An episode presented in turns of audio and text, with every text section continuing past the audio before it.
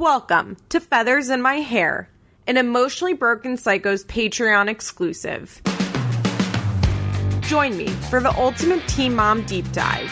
This is more than just a recap show. I'll scour the internet to bring you all the best drama that MTV didn't air. From police reports to deleted tweets, I've got the details on all the fights, breakups, and arrests of our favorite MTV train wrecks. If you think the moms bring the drama on TV, just wait until you hear what really happened. I'm your host, Liz Bentley. Hi, everyone. Liz here. Unfortunately, I do not have a new episode of Feathers in My Hair this week. I am moving from Florida to Pennsylvania. I'm doing my big move, and I am just crazy busy packing. So I am going to rerun for you guys a episode I did about a year ago with my dear, dear friend Tomlin, where we reviewed one Jenelle Evans book. It is a great book review. The book was crazy. It was bad, and we talked about it for almost an hour and a half. So I hope you guys enjoy. I will be back next week with an all new episode and lots of things to talk about. All right, love you guys. Bye. Okay, so this week I have a very special guest. Somebody who is, I would say, on my level as far as uh, being what I like to refer myself as is a teen mom scholar. Her name is Tomlin, and she's, you know, a little famous in the teen mom yeah. fandom world, if you will, because she used to be a writer on what was, I would say, the biggest teen mom news site, maybe second after the Ashley although they're like kind of different. But she used to write on Teen Mom Junkies. So Tomlin, please introduce yourself.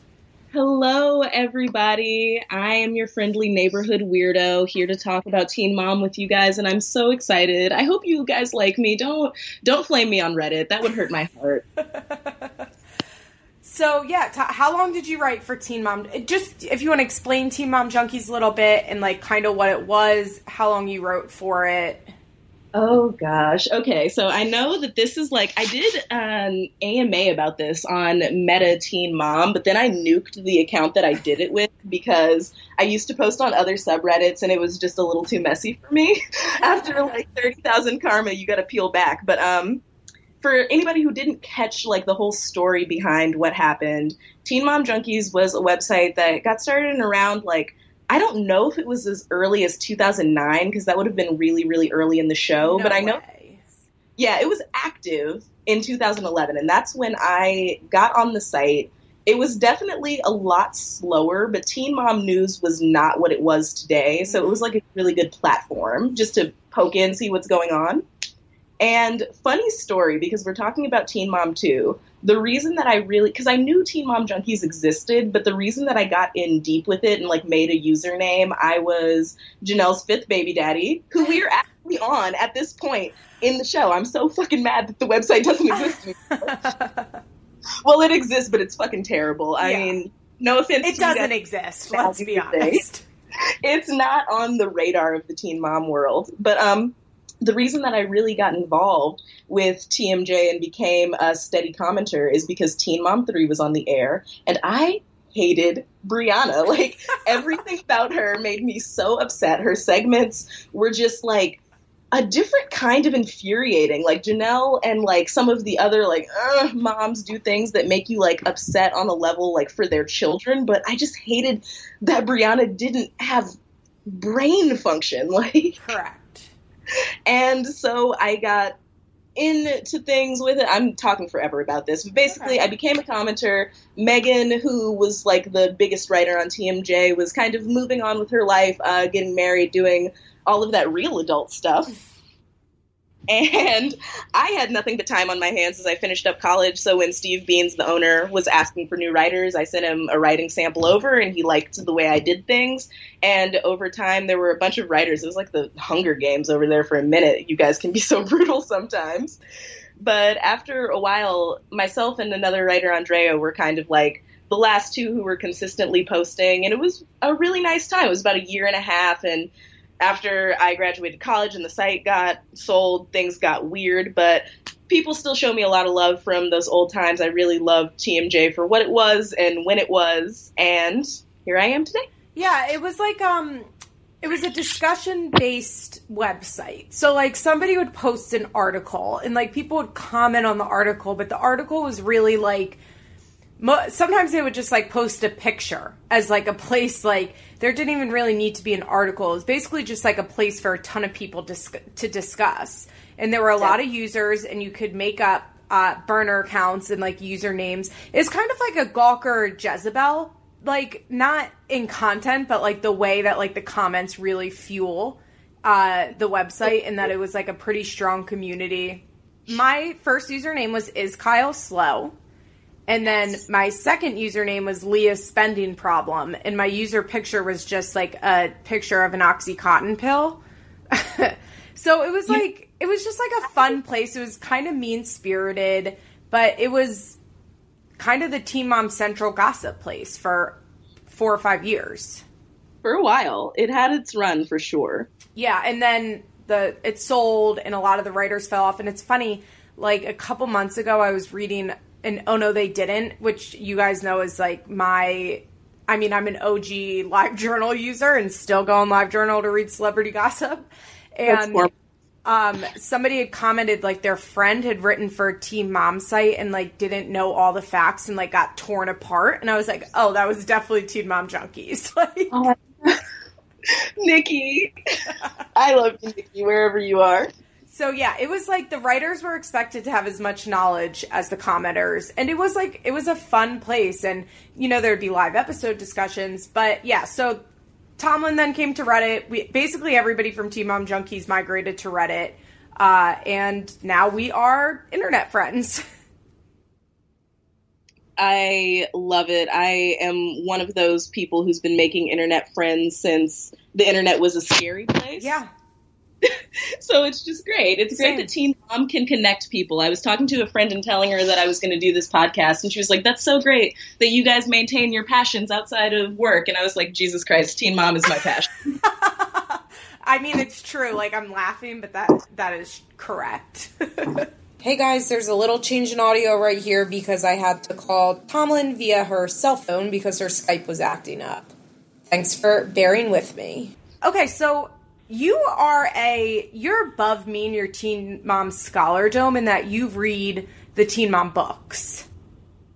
I do. I have read a number of them. Not all of them but i i'm pretty i think i'm about like half. Like we put together an anthology. So who have you read? I have read maci's first book I read Farrah's book, which honestly people say that that is a terrible book, but I I thought it had its moments.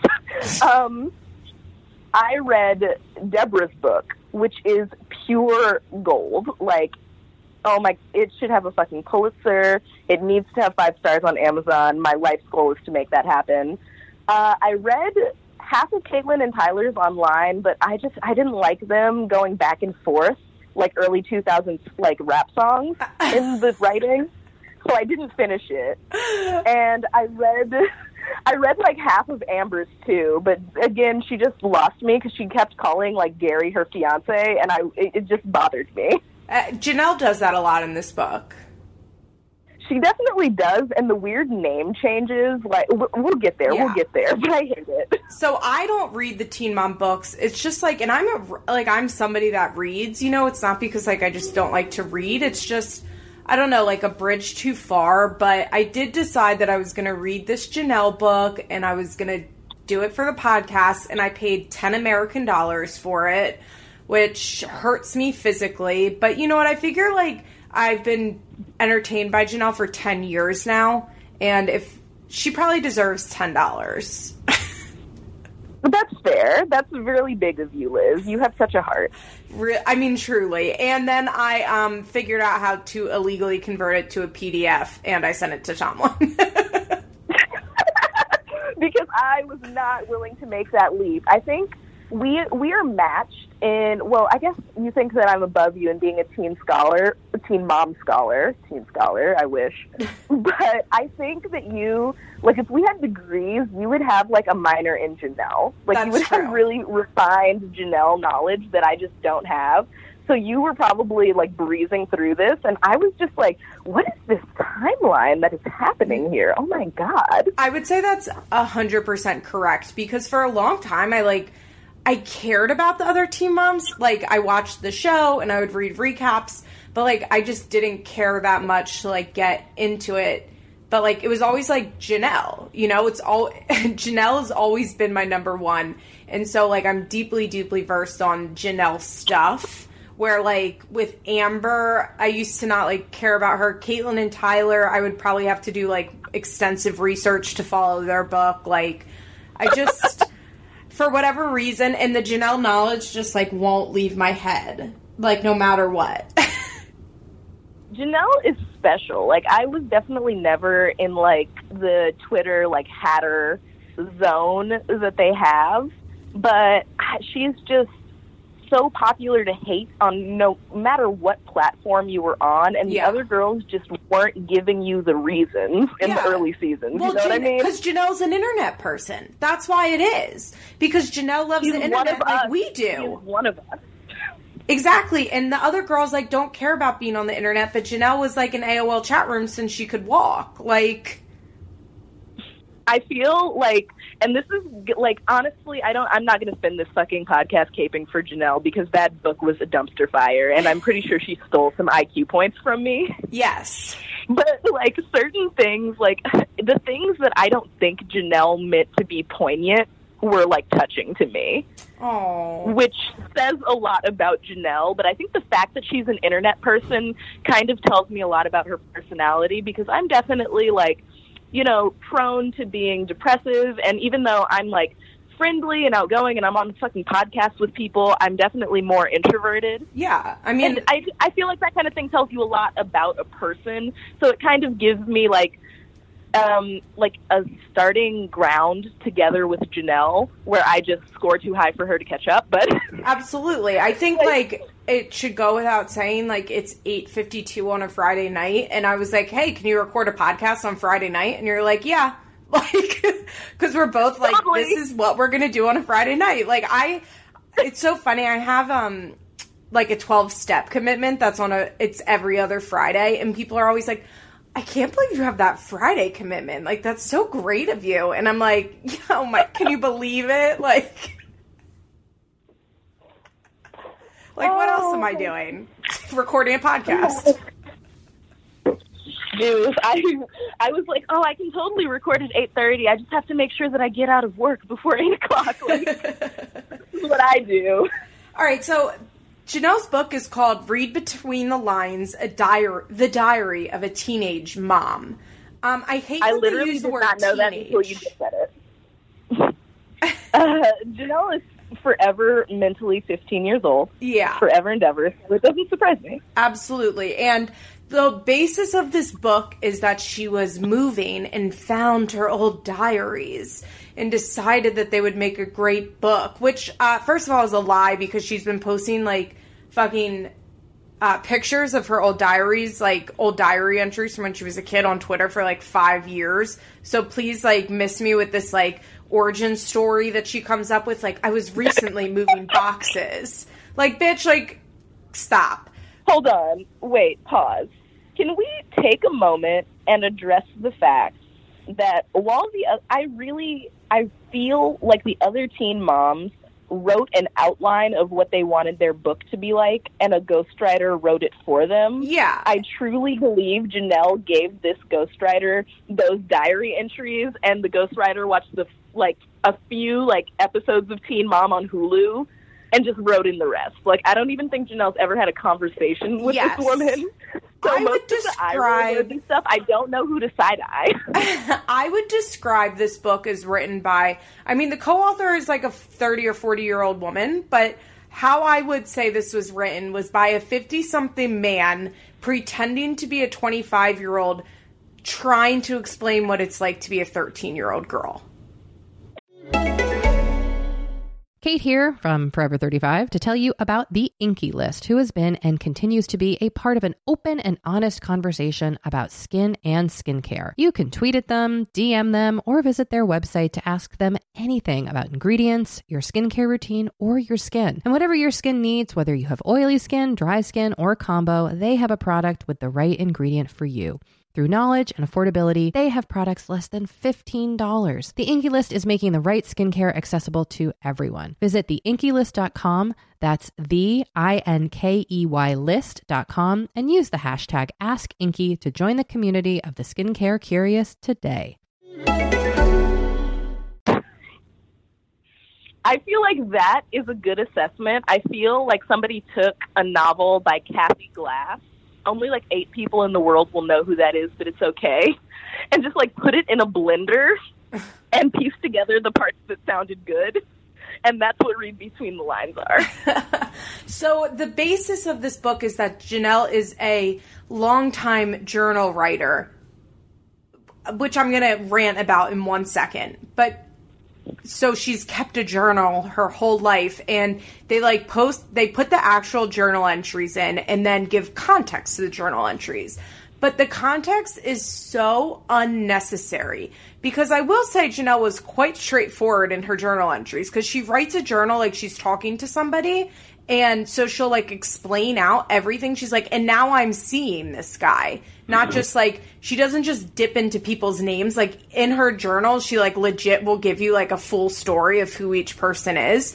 But the thing that really grinds my gears about this whole concept is that they literally post all of her journal entries in this book, and there's like 15 of them that she took over the course of 10 years and there would be like a year and a half long gap.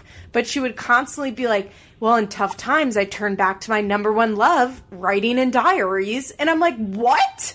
Like, I have always been awful at keeping journals. Like, it's something that I've, I've always like seen myself as somebody who keeps a diary, but like can't actually do it. And you're telling my life story right now. Even oh I like have at least probably 150 live journal entries. You know what I like? They're they're not very interesting. Although I read some the other night and actually like kind of spiraled. They were really fucking upsetting and depressing. Oh from when oh from when I was 20, they were like so fucking sad, dude. Like I was like crying reading along with them because they were so sad. But the, the no one is, has like happy live journal entries. No. Like live journal was a place for dark rimmed glasses and tears and Hawthorne Heights albums. It, Exactly. And but the the fact is like I'm like a shitty shitty diary writer and there's no way I have less than 150 entries. You know what I mean? Like and that's somebody that wasn't good at writing diaries. And like I'm supposed to believe like Jenelle is like the one constant in her life is like writing in her diary and she would write like a paragraph and then like the next entry would be a paragraph from 18 months later. okay, this is a con I feel and this is a weird thought, but follow me, everyone. Okay. I feel like Jenelle should have given this concept to Maci, and Maci should have given the bulletproof shit to Jenelle. I did not because read Bulletproof, would... but I agree that this should have been Maci's concept because I believe Maci keeps a diary. Bulletproof, like there was nothing. Maci has never seen no fucking bullets. Like I don't. That was that. I, like I don't know what else to say about it. The whole thing is that like she's tough and she can survive so much, but like I'm not. Tr- I've never had like a kid or like Ryan as my baby daddy, so I'm not, really not trying to shit on other people's hard times and everything. But Maci has not like really been through the shit. Like no. Jenelle in in this book, in this like quick gloss over of her entire life. Like Jenelle could tell me she's fucking bulletproof, and I would believe her. She's goddamn Teflon. She's never been to jail. Like yeah, no, I completely agree with you. And also, um, it's just never been. Well, she's just she's not a writer, and like it's just so weird that like the concept of this. I mean, obviously, this was the easiest way for her to write a book. like that that's what it is. Like that this was the simplest way to write a book was to copy and paste pictures of Jenelle's diary entry into a book and then she can explain what AIM is to us. so like Oh, the ghostwriting context parts where we have to be constantly reminded that Jenelle is a teenage girl in the entries are just I I can't. Just go on. So I want to go over some of my favorite concepts, quotes. I took a bunch of them, but um, one of my favorite things is that this writer clearly did not recently talk to Jenelle about Barbara. because a lot of the times, like, she's saying bad stuff about Barbara, but she always follows it up with, like, but I know my mom loved me. I know my mom did what was best. And I think what happened was they did actually have some conversations, Jenelle and the writer. And the writer would be like, Yeah, but you know your mom did what was best, right? And Jenelle would be like, Yeah, yeah, she she did. Like And that's pretty much the perfect summary of it. Like I can feel the author interjecting what she thinks someone in Jenelle's situation now has to feel would think if they have actually like achieved yeah. real growth. Not that Jenelle hasn't grown at all, but she's she's writing this like she's like a 35 year old married like mother of two and a half children sitting on her veranda like sipping like Earl Grey tea in the morning. exactly. No, she's still on reality TV. Like, what is this? Well, the writer wrote this. What is her name? It's right here at the end. Hold on. Her name is like Tanya. Like Tony. Yeah, something. I, I like. I'm like, oh fuck it. I don't care because truly I don't.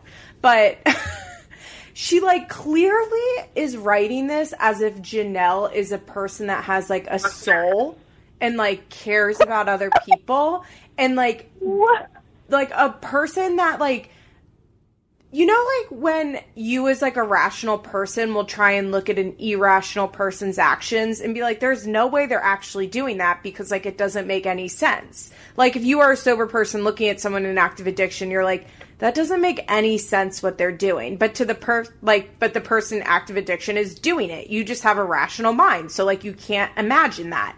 I feel like that's that the writer. Such a good analogy. And the Yes, writer no. like just didn't like she was like but my mom's really trying her hardest. You know like looking back like i understand why she did everything. But then jenelle is like on tv this week like literally saying like i fucking hate my mom and she stole jace from me.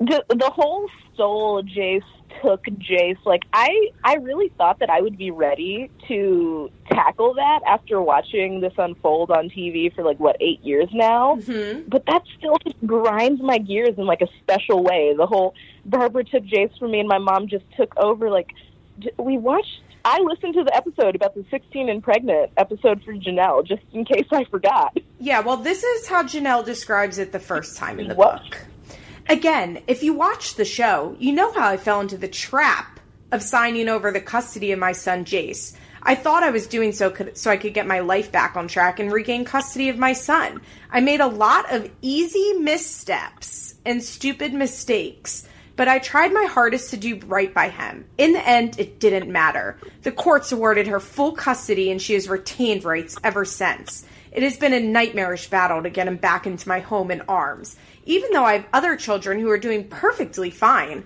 they won't give him back to me. It hurts my heart when I think about it, and I think about it every day. I could fill this book with descriptions of my heartache, but let me stop before I get started. This book isn't about the Jenelle of today. This book is about the Jenelle of years ago. First of all, this is so classic because it's just about Jenelle. Like, she mentioned Jace one time.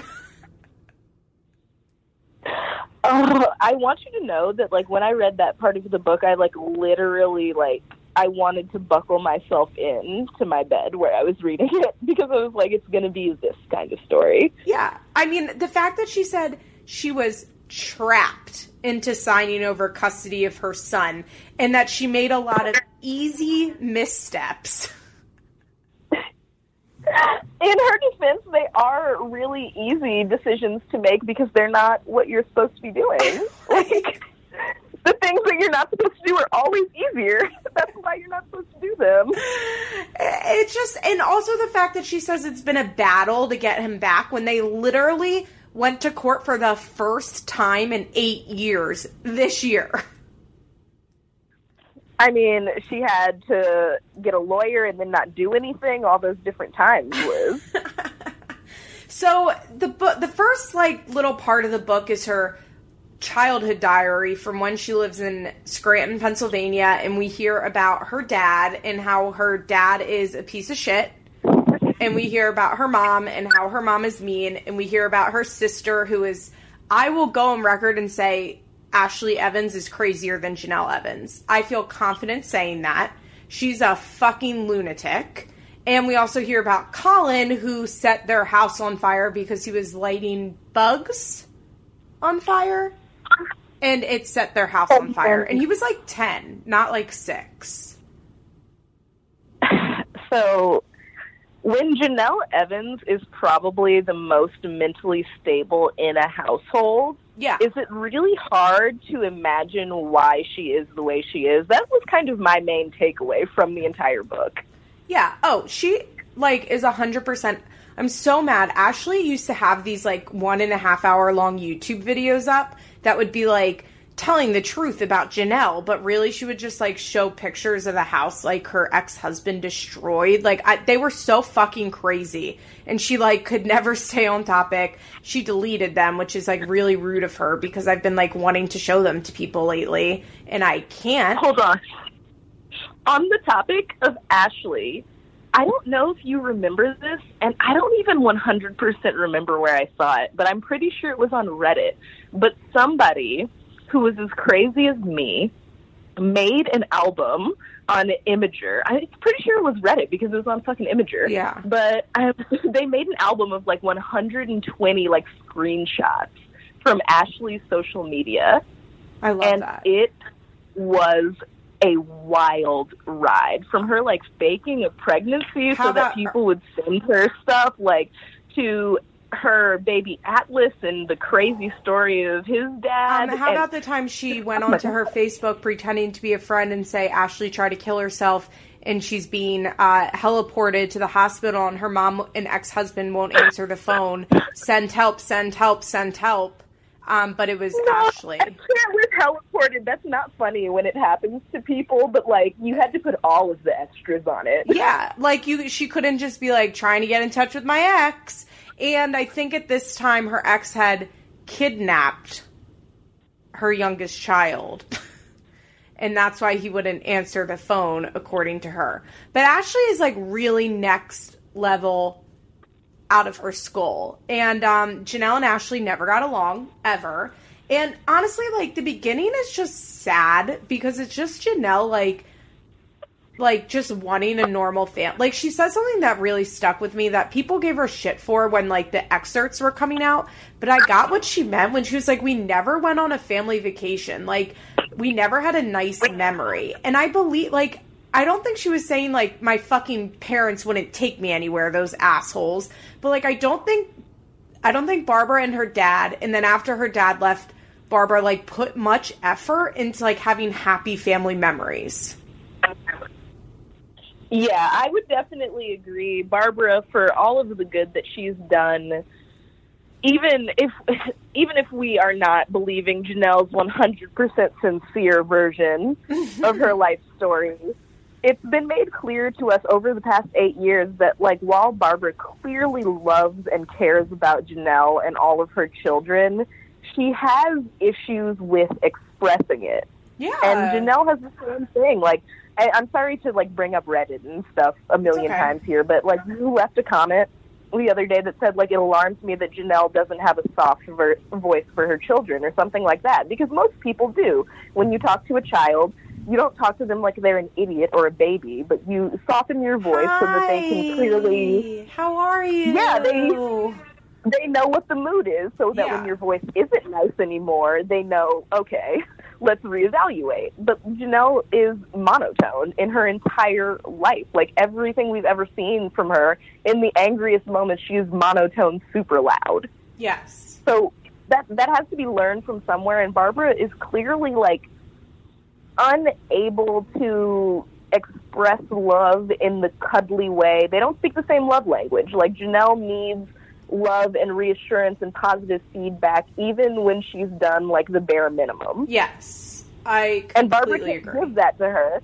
So, she, like, I don't expect a woman like Barbara, who's driving a school bus, who's working at Walmart, who's doing like, Mm-hmm. you know, what she can to get by, to place value on taking her kids on vacation and hugging them and letting them know they're loved every day because she thinks that like I'm out here busting my fucking ass trying to give these kids I they don't have a dad. I'm doing it all by myself. Like they don't see that I'm trying my best for them. They don't see that I love them that much. I could sit around and not do anything. Yeah, like that house that uh, Barbara and Jenelle lived in on uh, Jenelle 16 and pregnant and like early in the seasons, like Barbara owned that house in Oak oh, it's a Island. cute house too it's a nice little house That was like a three bedroom home that Barbara owned. And she was a single mother. Like, she did have her boyfriend in the picture, but he was a construction worker. Like, they owned that house. You know what I mean? And like, Barbara, I think, like, I've definitely discussed this before. Like, Barbara shows love by showing up every day and like going to work every day and making sure people have what they need.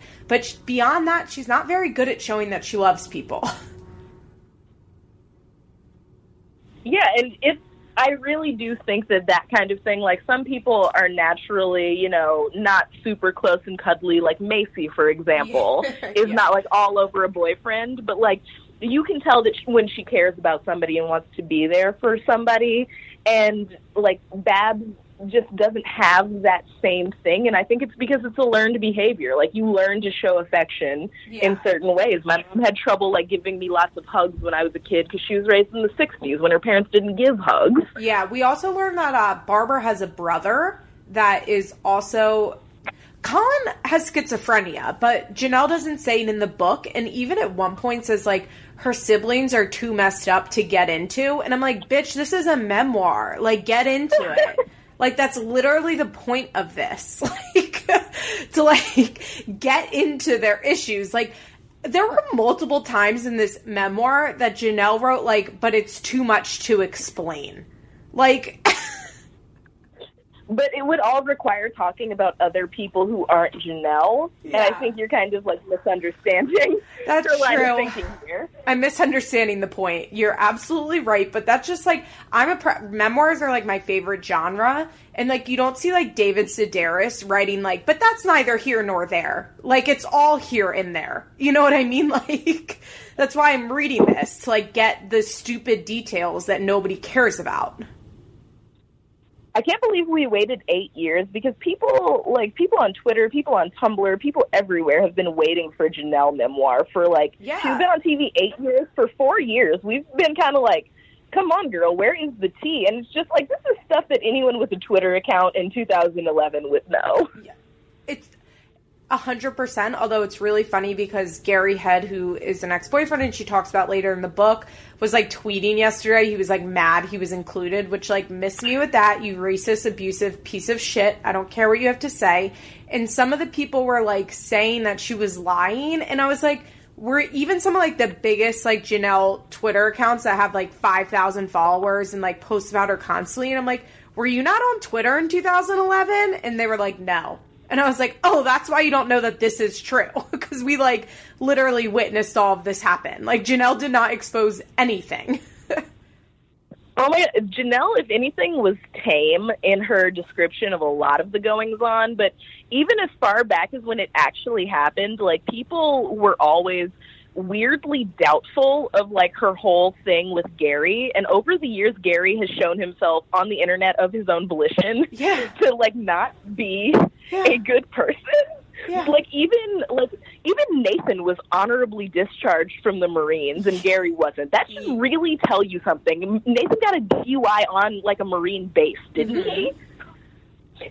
like so Gary is just not the greatest guy, but people are so willing to believe the absolute worst of Jenelle that people have like asserted that she made up all of the abuse between the two of them. But then in this book she cops to like you know, wanting to beat the shit out of Kieffer, wanting to like beat up her boyfriends, punching Gary the night he strangled her. So it's mm-hmm. just like, no, I think it's possible for these two people to just be that fucked up. That's probably why they found each Of other. course, it, of course, it happened. Of course, it happened. This is Jenelle. Like, I anybody to me, what's crazy is that anybody would d- like ever doubt that Jenelle's boyfriends are physically abusive. if you see, I think some people, and I don't know how to phrase this, but I'm going to try my best to articulate it. I was watching an episode of Addicted. It was kind of like a bootleg intervention that came on for a few years. I think it's on TLC. And something like that Yeah. with Kristina Wandzilak. Hey, girl. But we, I was watching an episode with a guy friend of mine, and like a girl in the episode was like living in the Bay Area doing meth, and like the interventionist like took her to meet this lady who was like a professional.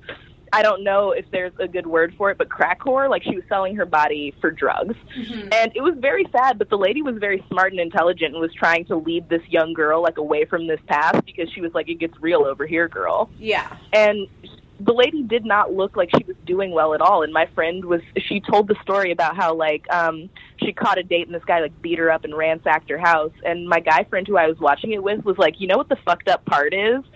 People who like fuck with her and do that kind of stuff with her are like, they're not people looking for an opportunity. They're people seeking out a person that's that vulnerable that they know they can abuse. Like Correct. they get off the lower somebody is Yeah. to like fucking with them. And I feel like a lot of people don't like most people are in their hearts and souls not terrible. I won't say good, but most people don't want to just needlessly inflict pain on people. So I feel like there's just so much misunderstanding that like even people who aren't terrible down to their core have problems that cause them to just gravitate towards people that they can somehow elevate themselves over yeah. in whatever form it comes in. It's just like for me it's just it's so easy to believe Jenelle because it's like I don't see a world in which Jenelle has a boyfriend that isn't physically abusive.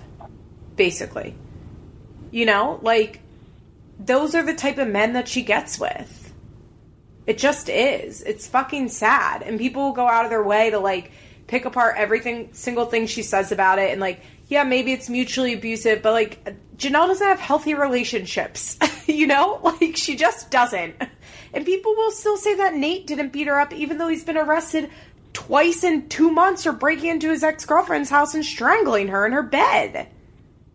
Which is one of the biggest indicators that an abuser is likely to kill somebody. Like, Yeah. You can strangle somebody to death without even meaning to. So, do I believe that Nathan got mad and, you know, smacked Jenelle one time? Like, that's something I have the urge to do when somebody irritates me, like on the train to work. So, Yeah. why would it be crazy to think that an alcoholic who has prior domestic violence charges, who has whatever new batch of fun Jenelle is working for uh, on for us, Yeah. is is crazy to me. Like, I don't care if Jenelle hits them back. No one should be fucking hitting anybody, and that's the problem. Exactly. So I want to read this one quote um, about how Jenelle describes Barbara.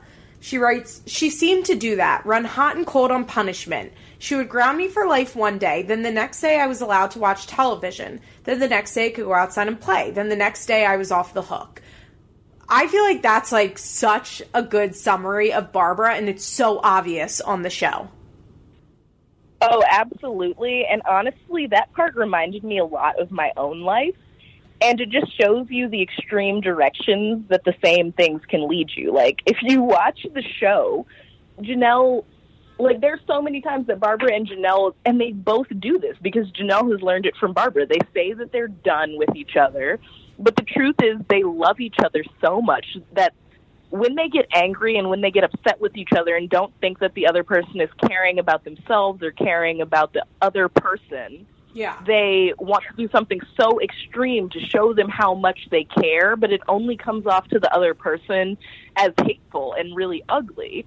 So it doesn't work. Agreed.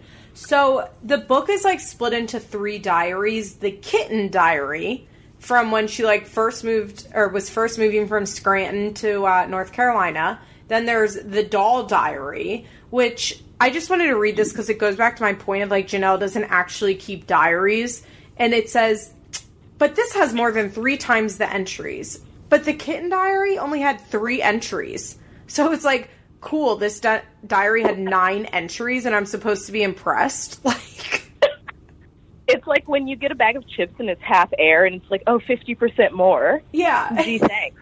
yeah. exactly. Um, oh, I want to read this one because it's just so obvious that Jenelle um, would never write this. That was my youth. Those were my teenage years. That was when I was a young adult. These are my early 20s. Someday I will say that was my late 30s, early 40s, mid 50s. We catalog time we catalog time in blocks of 5, 10, even 20 years of experience. What? Jenelle would never use the word catalog. No. And going back to the very first quote you read, Jenelle would never use the word retain. Yeah.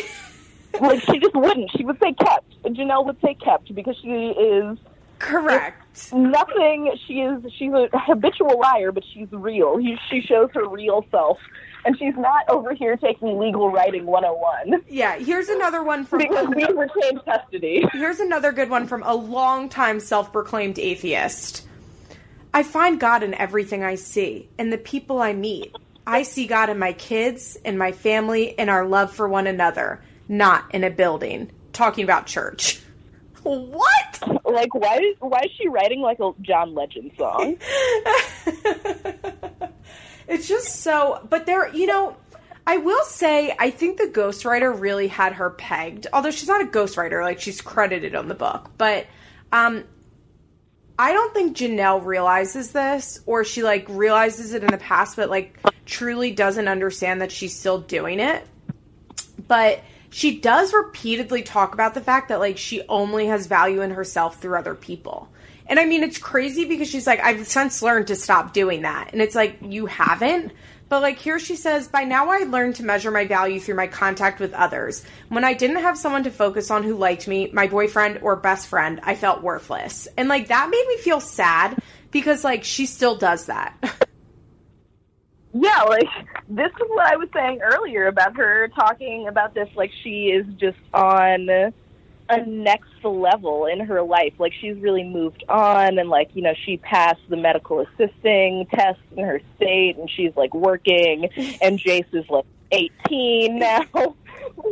she's talking about this like some time has passed and she's really thought about it. But it's just like, Jenelle, do you see your relationship with David? Like, I don't even think David is the absolute worst that we've seen Jenelle with, but like you talk about it on here, she isolates herself. She wants to be wrapped up in his world, and it's like it's almost like she thinks that because everything is going well with her and David right now, and Yeah. honestly, they haven't had any of the major hookups or hiccups that are usually present by now in Jenelle's relationship. She thinks that she's just like past it all.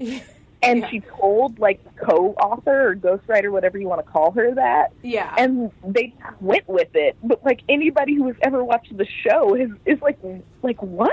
yeah, and it's just What is happening? Ex- That's a exactly, and like even in the first episode of this season, when she's like in the parking lot with the producer, and she's like, "I don't have friends, I don't have mom, I don't have Jace, I don't have family, I don't have like." She's like listing, like literally doing exactly what she was describing there, listing her worth in others.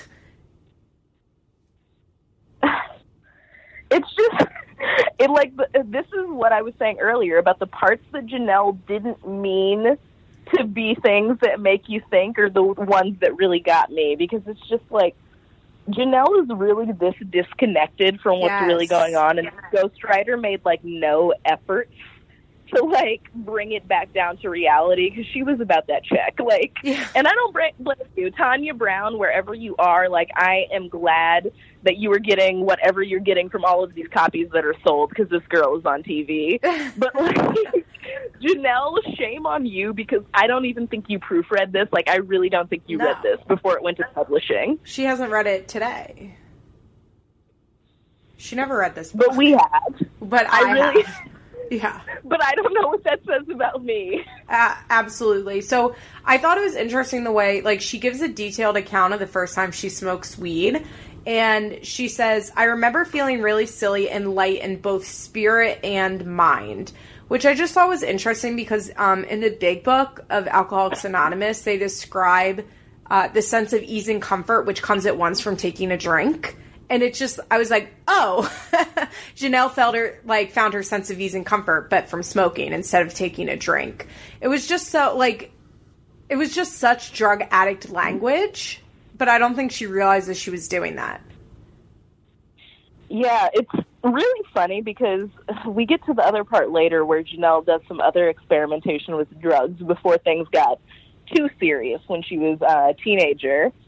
And mm-hmm. it's just, it's so interesting because you were saying this earlier, but Jenelle talks to her diary like it's a person who has never met her. Yeah. Like, when I was young and I kept a diary, I thought I was going to win a Nobel Prize, so I named it Nobel and would like write to it like it was an old friend who lived in Europe. I am such a nerd. Like it's really kind of sad. but yeah, like I thought I was Anne Frank writing to Kitty. Like I would just write to this diary like it was an old friend of mine. But Jenelle is just like like it's somebody she met on like Lipstick Alley and she's like, Okay girl, here's the tea That's exactly it. and just opens up about everything and she goes through the details like she's telling somebody that she's never met all of this information and it's it's so weird because Jenelle as a person has such little self-awareness but when she describes her thinking patterns it's like you're reading out of a fucking textbook do you know what i mean like Yeah. it's just like I feel this way. I feel worthless. I want to die. I wish I was never born. Nobody loves me. I just really want to take these drugs because I feel like this will make me feel better if I don't have to think of everything. And it's just like Jenelle, like you're so close to the breakthrough. I completely agree. So here's a line that I want to read that is why I feel like it's like a 55 year old man writing this book. She's Oh my des- god, please. She's describing her boyfriend William, the one that she smoked pot with, and she says, "I hugged and kissed and necked." Like necking? Like it's the 1950s? Necked? I think I know.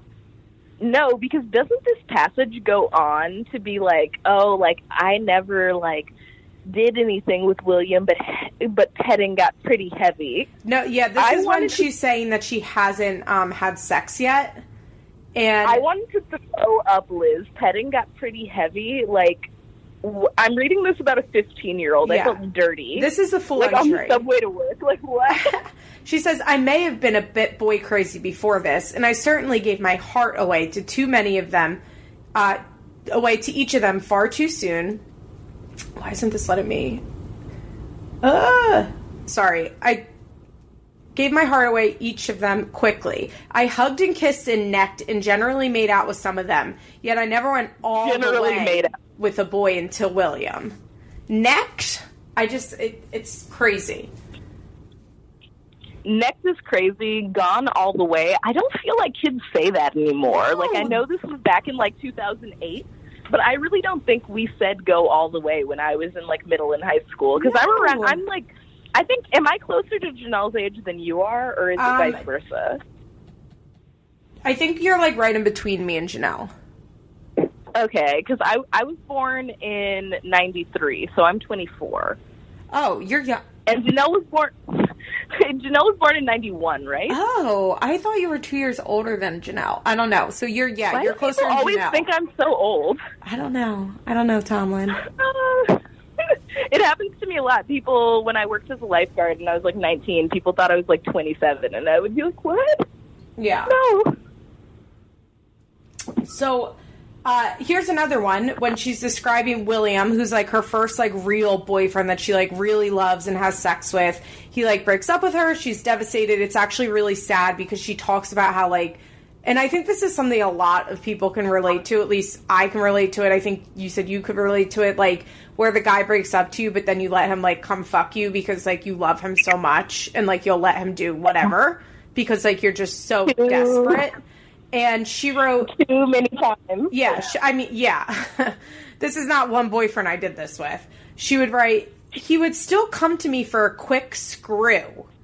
Like, screw. It's just such weird language. Like, she doesn't say screw. the whole thing is patently ridiculous. Like, I know that Jenelle knows these things and thinks these things, but I feel like Jenelle said this offhandedly as one comment and it got expanded into an entire chapter. like she was like, Oh yeah, you know, he only came over when he wanted to fuck and then like Tanya Brown was like, I can take this and make three Kindle pages. um, Jenelle also uses the word lovers a lot throughout this book. She constantly refers to being lovers with her boyfriends. Weirdly, I can almost hear Jenelle saying that because, like, I can hear Jenelle like calling somebody like her paramour or something like that because it sounds fancy. But then she'll say it with like eight eight one syllable words surrounding by it, and it's just like, what are you doing, Jenelle? Like, Yeah. what is this sentence supposed to be? Yeah, and she mentions lovers when she's talking about Andrew. So finally, Andrew comes. Oh, and we should mention, like, up until this point, they show the diary entries and then they weird, do like a weird typeface to change the names over the people's names. And, uh, It makes me so angry, like irrationally upset. yeah, because they don't even, like, try and match it. Like, it's like literally like no Times New on a word Roman, like, close enough. like lit- so i work in a law firm and we still use the typewriter for some stuff which is like crazy but um and it you know like if they have to get into a contract that's like not online they use the typewriter to like fix stuff on a contract because my office is Yeah. really old school still and i think a lot of law offices still do this because in case you guys don't know like i would say like most law offices are still in like 2002 technology wise like Oh my gosh. Law- It depends on what kind of law you're in. I feel like we're solidly in like 2012 at my job. Like Oh. not 17. good But we're definitely we're in the 2010s, but it's only because my boss has like no patience for any type of minutia that happens. So he's just like, let's let's keep moving forward, like one year every five years. I mean, our like the federal district down here in South Florida, like I'm pretty sure you still can't like totally fully e-file like your cases. Like the law is like extremely behind. In case anybody doesn't know this, like if you're ever worried about like you know like paper companies running out, like don't worry, the law is not going paperless. Like don't worry about it. I had this fight with one of my best friends when she was saying like the postmaster general was a stupid job because nobody sends mail, and I was like, "You do not work at a law firm." ma'am." Yeah, exactly. So uh, Jenelle says, "Oh, so there's like this literally Times New Roman typeface over the people's names, and it just looks so silly. new. It just looks so silly. But now Andrew comes into the picture, and."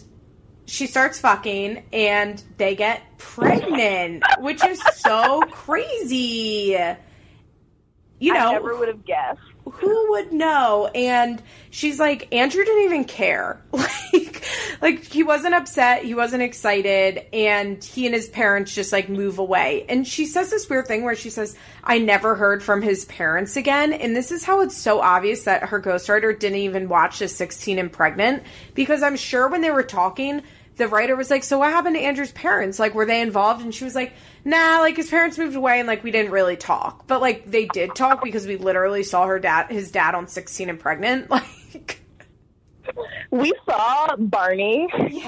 So I will never forget that Andrew's dad's name is Barney. But we saw him on 16 and Pregnant. But I would not be surprised if that's the last conversation he ever had with an Evans woman. Yeah, no, I Like, I believe not that. Barbara, not Jenelle, not Inslee. Like he was just like, I am not here for my son or any of this bullshit. No, I am going agree. back to wherever in North Carolina I'm from. Totally agree. But like, it's so obvious. Jenelle told the right, like Tanya Brown, and was like, eh, you know, like I don't know. His parents moved away. We didn't talk again. But like, and Tanya was just like, it's going in. Yeah, exactly. Tanya was like, eh, well, you know. Um, so Jenelle has the baby, you know, surprise. Andrew doesn't stick around, and we find out that Jenelle was just so stressed and life was so hard having the baby. And, you know, she let Barbara help, and she had no idea Barbara would take the baby away from her. And she literally says this, guys. Now that I have the advantage of looking back on everything that has happened, I wonder if my mother didn't just want to have another child of her own. She's always loved kids and seemed happiest when she was mothering us. I was her youngest child, who is now old enough to have kids of my own. I wonder if that left her feeling empty. I wonder if she had secretly looked forward to the birth of my child. After all, she was quick to take custody from me and always tried to raise Jace as her own. Next, like I can't even deal with that whole narrative. Like when has Okay, I'm going to say something that might be mildly controversial, but hear me out. I don't think that Barbara likes mothering Jace the way she does. No! I think that Barbara loves Jace. I think she wants what's best for them. I him. I think that she would take a bullet for that little boy. I really think that she's stepping up because she wants Jace to have a chance to be better than her and Jenelle are. But does she want to be in her like mid sixties raising a fucking night or fourth grader? No, no, she doesn't. Like, She wants to be drunk and hanging out with her friends. Barbara can come drink wine with me anytime, but like she can't because she takes care of Jace, and I know that's not what she wanted. In her 16 and pregnant, she wasn't happy. When Jenelle and Nathan took her to that dumbass ice cream shop and got her that waffle cone and told her they were planning a baby two weeks after meeting each other, she wasn't happy and told them, "I'm not taking on another kid. Like this isn't some labor of love that Barbara is doing. Like she's making a mosaic tile mural or some shit. Like she's raising a human being so that they won't be in foster care bounced around two different abusive and neglectful households. Like Also, it, it is not like a happy thing. it contradicts her own fucking book because the whole first 50 pages of this is how much Barbara's a bitch and she hates being a mom. Exactly, exactly. Like the There's whole so many different parts of it that don't make sense. Like, what the fuck are you talking about? Tanya slash Jenelle. I don't even know who's responsible for that dumb shit. Oh, and by the way, Jenelle got on 16 and pregnant because she was watching season one. And, uh, like, there was an ad, like, are you 16 and pregnant? And she was like, yeah, I am. And, like, filled out the information, and MTV called her the next day. And, like, within a month, she was filming 16 and pregnant. That's honestly the best origin story for this song. Uh, for this song, for this show, because like weren't Maci and Farrah both looking for like model opportunities? Yeah, I don't know about teen Farrah, moms? but literally Maci's mom was looking at teen fuck? pregnancy modeling. Like I don't even, I don't even know where. I, I don't know who's selling or doing anything for that except MTV. Also, like, no I don't know offense, Maci's not that I- pretty. Like, I feel like Farrah in in her book and like Deb's book, I'm pretty sure they wrote about having like a manager for like Christian modeling. I don't know what that Oh, means either. I don't I'm know what 100% I don't know what that. teen mom modeling or Christian modeling is. yes. But like both of them had agents trying to find them work, and Jenelle was like literally, it's like when you watch Maury, and it's like, do you not know who your baby daddy is? Call one eight eight four five Maury. No, I am 100% sure Farrah had a Christian modeling agency. Like, that tracks. Um, also, a fun fact we learned about this is that Jenelle went to modeling classes, which are like those classes that you literally pay and they like give you headshots and like cost so much money and like are worthless. She went to modeling classes in like Oak Island, North Carolina. Yeah, exactly. Uh, so Jenelle presents it as Andrew is like such a mess with drinking that she makes a decision to cut him out of her life, which like, lol, Andrew cut himself the fuck out. Like Jenelle had no part of that. because his feelings for her dropped. Like, that's one of my favorite um, fucking quotes from the entire series. like my feelings never broken up with a guy in her life. No, They dump her. Like which.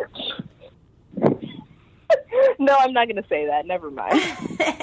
I mean, it's sad, but like Jenelle would still be with Andrew probably if he would like still be with her. Like she just doesn't have like the emotional capacity to leave a boyfriend. And I just love this idea that she's like Andrew was just drinking so much and it was just so bad for me and my son. So I made a decision to stop seeing him. More like Andrew was like, "Bitch, lose my number." Like and even beyond that, like uh, this is one thing I learned something from this book, Liz. Just like when I read Vapor by Deborah Danielsen, I actually learned a couple things.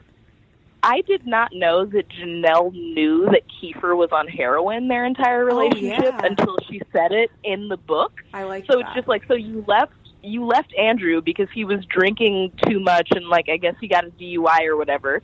But Kieffer was slipping into the bathroom and doing fucking heroin and you didn't leave him over that. like you in fact you start doing the heroin with him and only left him because you were like, yo, this heroin shit is a little too much for me. Like what? Yeah. So here's uh, what happens with Jenelle and Jace, according to Jenelle. I soon found myself super stressed and worn down. I had just had a baby, sent the father away, and was filming a new series. Oh, because Teen Mom 2 had been picked up at this point. Uh, Raising Jace was proving to be more difficult than I expected. Being a mom was hard work. I was tired and needed a break from it all. One night, my mother convinced me to go out with my friends so I could relax. My mother wanted me to relax. I should have been suspicious at the time. My mother wasn't the relaxing type of person, much less the kind of woman to encourage others to enjoy themselves. Least of all me. I took the bait, however, and went out for that evening with Tori. That's the night I met Kieffer, my next love interest in roller coaster ride. I had a fun night, but. Oh, hold on one second. I had a fun night, but. Ugh, see, this is where like my highlighting has gone wrong. Basically, she says, but it's a trap, and her mom convinced her to um give up the baby the next day. She called CPS. Okay, Liz, can I ask you a question? Yeah. So when Barbara reads this kind of shit, because I'm sure she will, we saw Janet read a copy of Kail's book. So morbid curiosity gets the best of all of us. Yeah. Do you think Barbara thinks like, oh, my poor child who is so misguided, she's so much like me No. when I was young, or do you think No. Barbara is just like, what the fuck No. is this? She Like- she's in full my bitch of a daughter mode. Like she no actually Barbara at this point probably like reads that and just starts laughing. Like, is this bitch serious?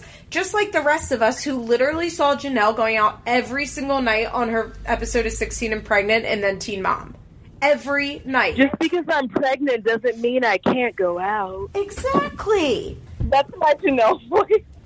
Yeah. So, according to Jenelle, she had gone out. She was out all night, and um, my mother had called Child Protective Services and told them that I was out partying all night and left my son at home. She told them I did this pretty much every night, which was a lie. I tried to tell them she told me to go out, but they wouldn't listen. They gave my mother temporary custody in the light of my actions. My mother had set me up, and I had fallen hard for it. To make matters worse, CPS threatened to put my son in foster care if I didn't sign custody of him over to my mom because I wasn't financially stable. Yeah, I'm I'm sure that's the reason. so many, many things about this. Like, I actually briefly worked in family law. So there are parts of this because I worked in a center for the Superior Court that was for self represented litigants who didn't have lawyers. So we met a lot of Jenelles in our time there. Mhm. And like a lot of what she's saying makes kind of sense, but you can just really tell that she's telling her version of the story. Because I swear to God, I heard people come into my center and say like, "Oh, my my baby daddy is doing this and this," and he said that like he's taking me for full custody and shit. Because when somebody files a CPS complaint against you, most of the time, if they're the other parent or they're the party that's caring for the child a lot, CPS will tell you like you need to file for full custody Yeah. and take custody of the child, or we will put them in foster care because obviously what's happening right now isn't working. Yeah. So I believe half of that story, but like the whole like. I went out and my mother, tri- Jenelle, like nobody believes that. I feel like we don't even need to discuss why that didn't fucking Yeah. happen because we saw it on TV. Like, I believe that CPS was putting pressure on you, Jenelle, because you weren't you weren't being a mother. You literally said like, J- Jace doesn't need me; he has my mom. That's not how it works. That's why your mom has custody, dog. Exactly. And like, I mean, I believe I don't know, part of me wonders if like Jenelle believes that she was actually tricked. I definitely think like this is going back to what you were saying about when you see somebody who's in active addiction and you're in your rational mind. Like, I would have no trouble believing you. If you told me that really in her heart and soul, Jenelle believes that she was tricked into giving up Jace, like, it wouldn't be a hard sell for me to think, like, yeah, she probably does think that. But, like, she's rewritten history in her mind Yeah. so many different times. she doesn't even it's know. a whole different story. Yeah, exactly. exactly. I completely agree with that. Um so she like the most annoying part about this book is that she'll be like but like she'll like get into something like I was arrested well she tells us how she was arrested for breaking and entering but she'll like get into something and then be like but you saw that on Teen Mom so I won't get into it here. And it's like get into it.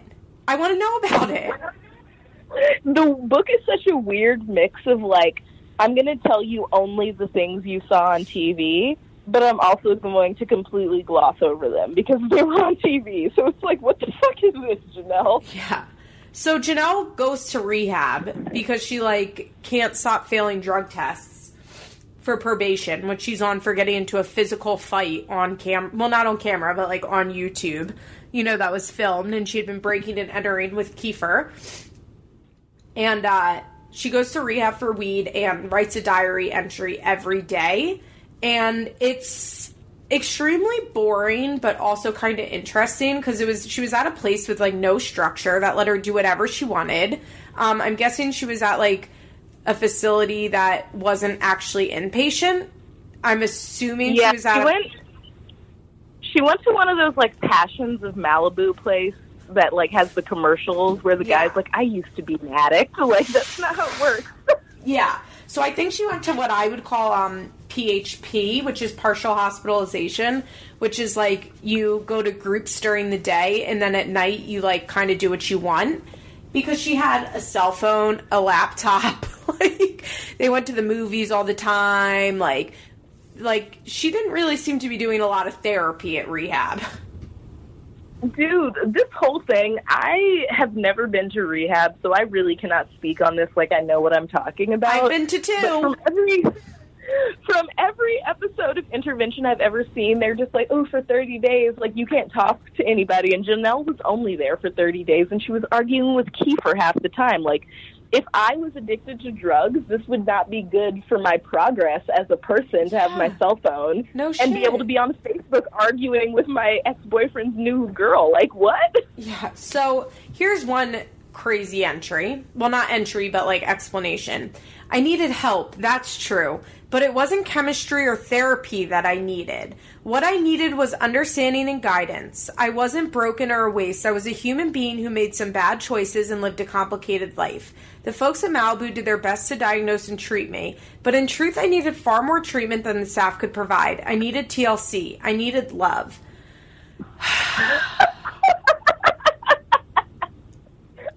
I feel like I glossed over a lot of these books, and when you read them aloud, it's like, like I needed TLC. Like, Like she, like does this bitch know? has never been addicted to drugs. like she's like i didn't need therapy i needed understanding and guidance what the fuck do you think therapy is jenelle Oh my! God. I'm. I have. I really have the giggles over that because it's just like Jenelle. You can. There's a world that exists where you can have both of those things. Like, I don't know what is wrong with Jenelle specifically, but she clearly has like attachment and love and validation issues. i think she has like attachment almost disorder like reactive attachment disorder like you hear about orphans that are adopted as like older children like that's what jenelle has it's it's really something close to that. Like I really believe it, and it's like it's almost like she doesn't understand. Like you find a loving relationship through going to therapy and working through your issues. Not everybody, but not everybody has lived the life that you have, Jenelle. Like I'm not even making excuses for Jenelle to be like, oh, you know, she's been through so much. But like Jenelle has had a life. Like her house burned down when she was a kid because her brother burnt it the fuck down. Like there's there's a lot that has happened. There's a lot to unpack with Jenelle, which is one of the reasons I find her so interesting. Because Yeah. she didn't become like this in a vacuum. But it's almost like even she doesn't realize this. Like most people will be like, "You don't know me. You don't know what I've been through." But Jenelle will be like, "Oh, you don't know me. I've changed." And it's just like, Jenelle, what? Yeah. Yeah. Um, so we like she goes to 30 days of rehab. She gets home, gets right back with Kieffer. Um, I wanted to get into when she talks about her living with this guy that she calls Connor.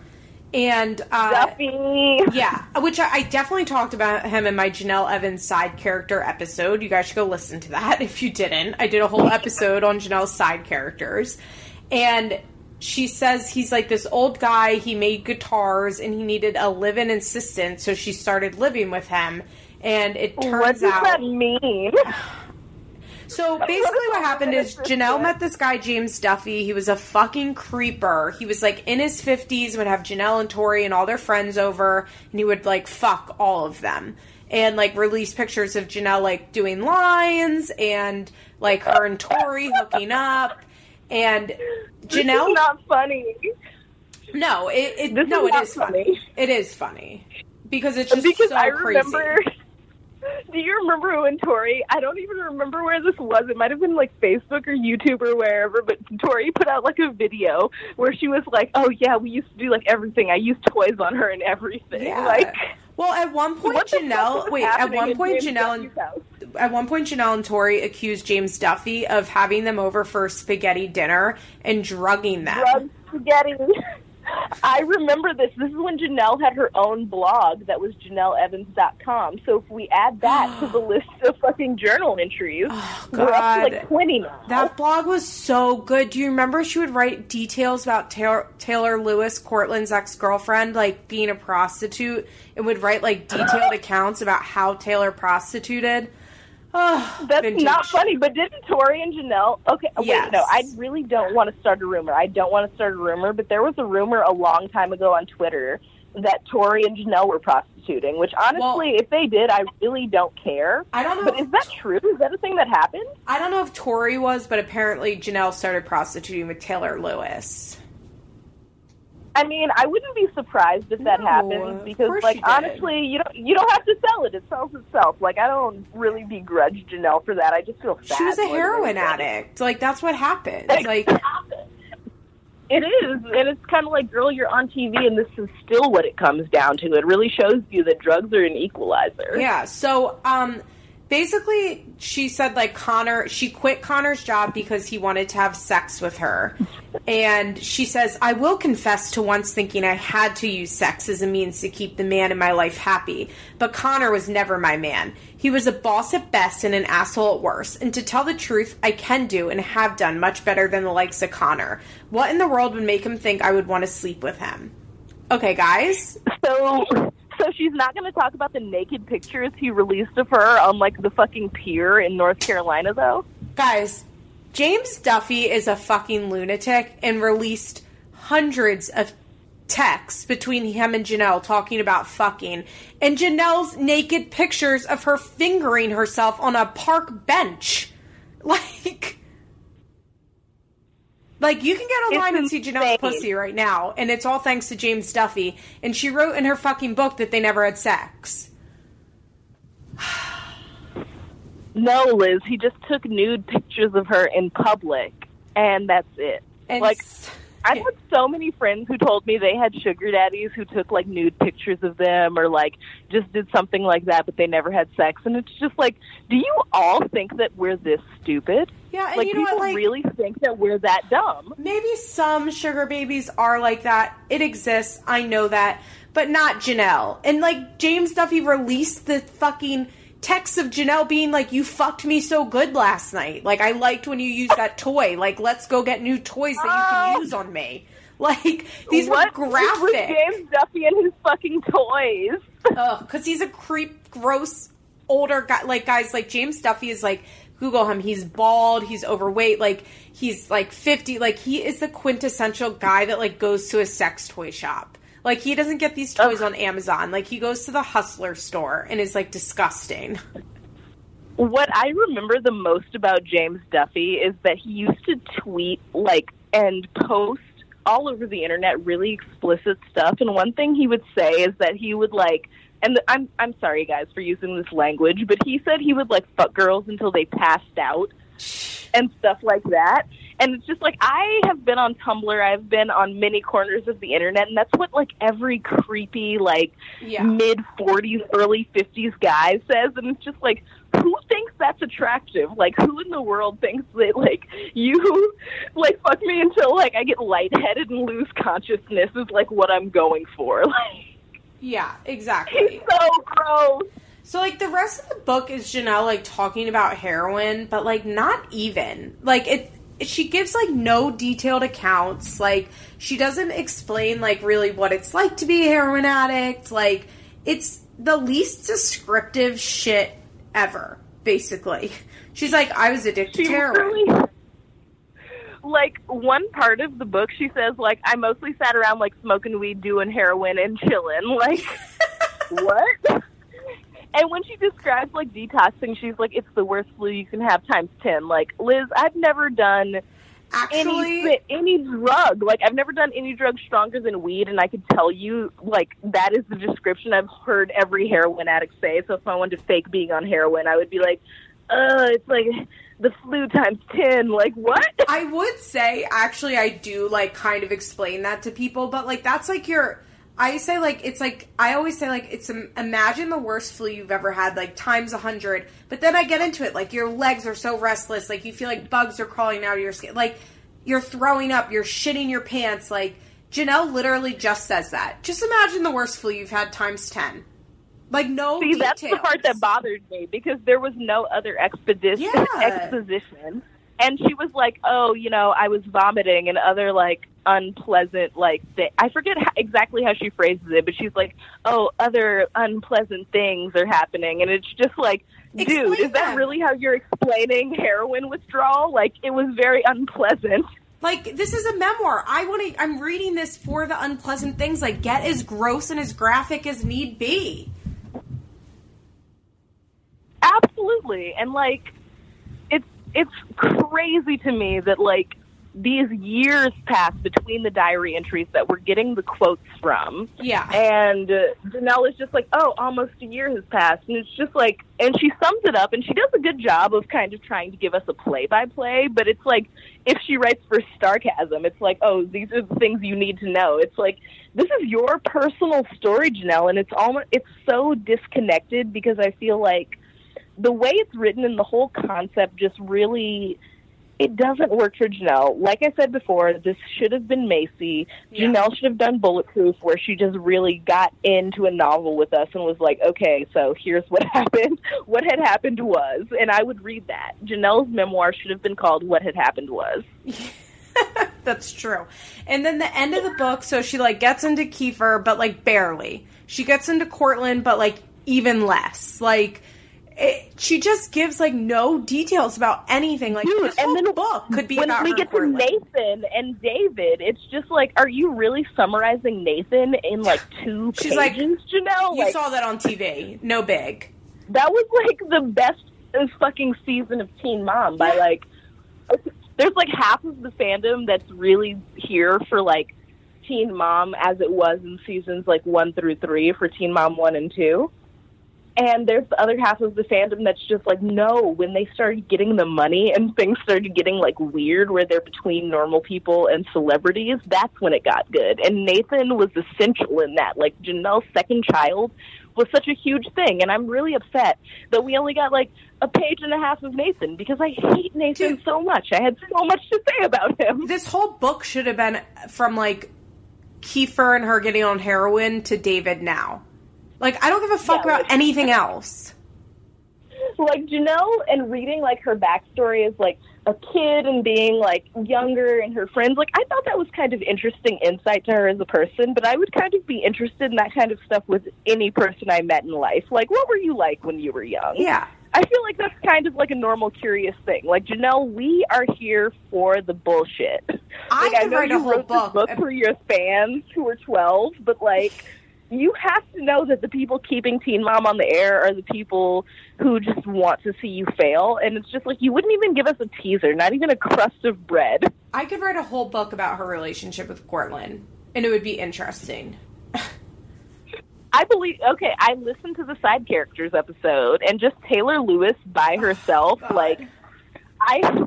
I, one of my favorite things to do is go on audible.com and like read the books that only have like one comment and three reviews because I'm like I just I want to get into this shit that probably only eight other people in the world know about. Like I want to know about this one person that existed one time.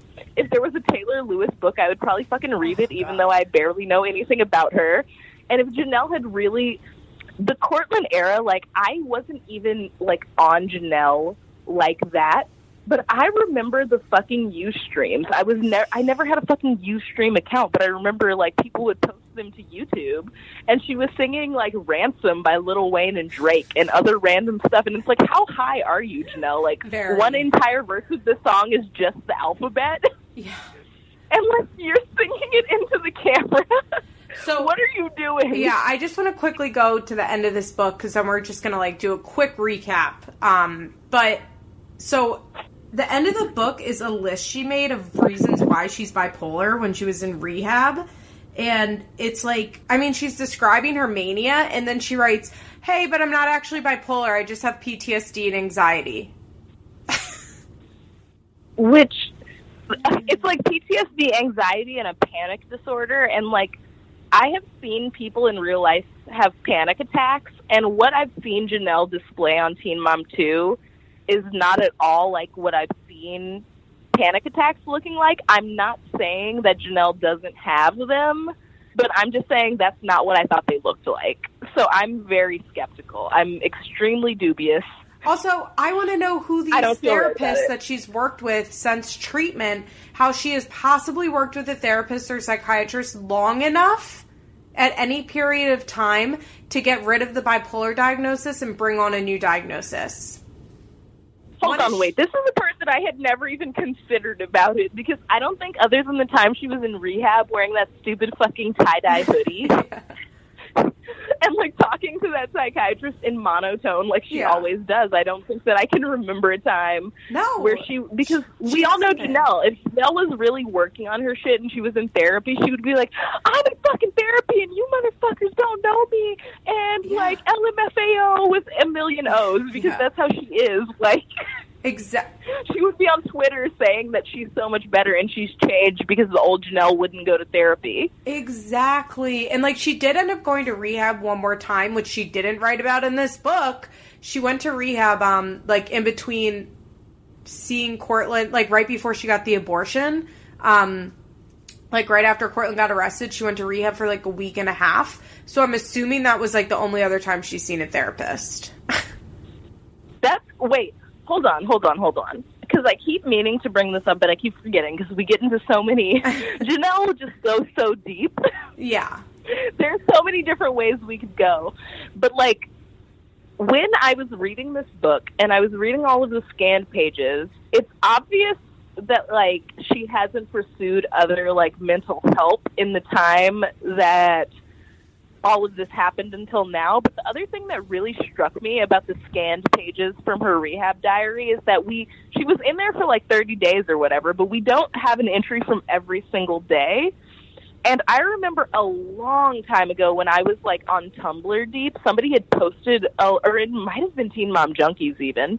Yeah, I, know what you're talking maybe about. there's a link So you're the link to all of her diary entries that weren't included in there, where she had like a rehab day. Yeah. do you remember that? Yeah, but that was from this second rehab that she doesn't write about. And also, I'm not so okay, sure that, that clears up so much. I'm not so sure that she was actually right. Now that I've read these old diary entries, I'm not so sure. Okay, so basically, these diary entries have leaked of Jenelle's from when she was in rehab for the second time. That wasn't included in the book, and it's actually like kind of gross. You feel kind of gross when you read them because it's like. uh, It's just no, very absolutely. personal. I It's like felt bad. I Yeah. was like, ugh. yeah. And um they look like she's writing a letter to someone, but now that I've read these diary entries, I'm not so sure she was actually writing to somebody else. Yeah, I'm like, Jenelle, I, I honestly, I think that Jenelle's actual diary entries were the my favorite part of this because she really talked to me like I was me. Like I didn't know her at all, and she was just like, "Okay, so."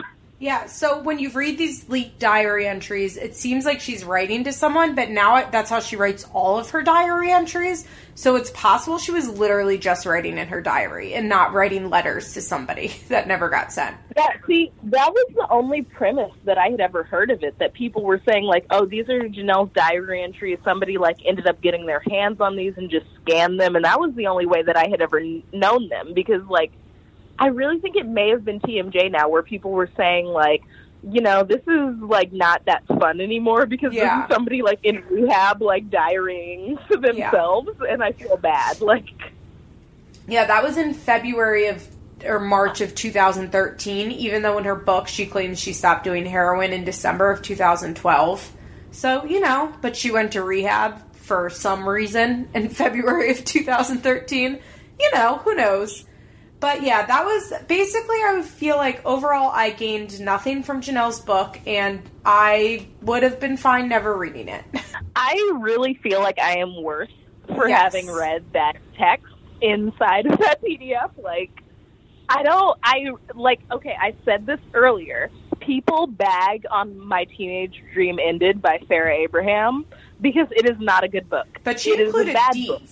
Like Farrah got into it. I know what Derek Underwood, rest in peace. I know what his semen smells like because Yes. Farrah went that extra mile for me. Like she I really agree. tried to let me know everything. She laid the foundation and just. I You- really. I've Farrah read, like- her ghostwriter in life and like talked to her like eye to eye. I haven't was like read- this is what I'm trying to get across. I haven't read Farrah all the way through, but I have read like you know like pretty significant chunks of it, and I agree. Like Farrah, like was just like, yeah, I, I had sex with a black guy to get back at Derek, and then he called him an N word, and that's how I knew he loved me. Like, like she wrote wild shit in her book that Jenelle didn't even begin to touch. And this is why Farrah is my favorite. That could be an episode all in in itself, so we don't have to get into it.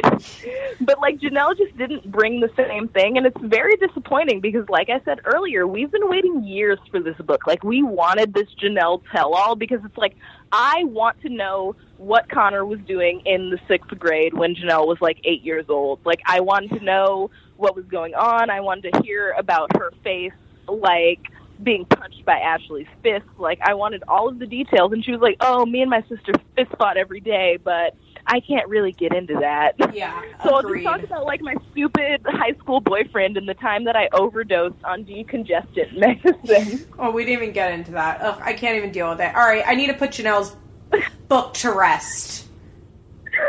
it is dead in the ground. I will never in my life look at that shit again. Never. But I'll think about it often warmly because of this experience. Because of you, Liz.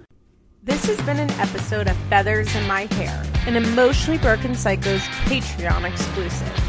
Executive producers Molly McAleer and Liz Bentley. Produced by Nicole Matthews. Special thanks to Sarah DiGiovanna for our logo. Head on over to our Patreon page for more rewards. www.patreon.com slash ebpsychos and come on over to our Facebook page for more discussion.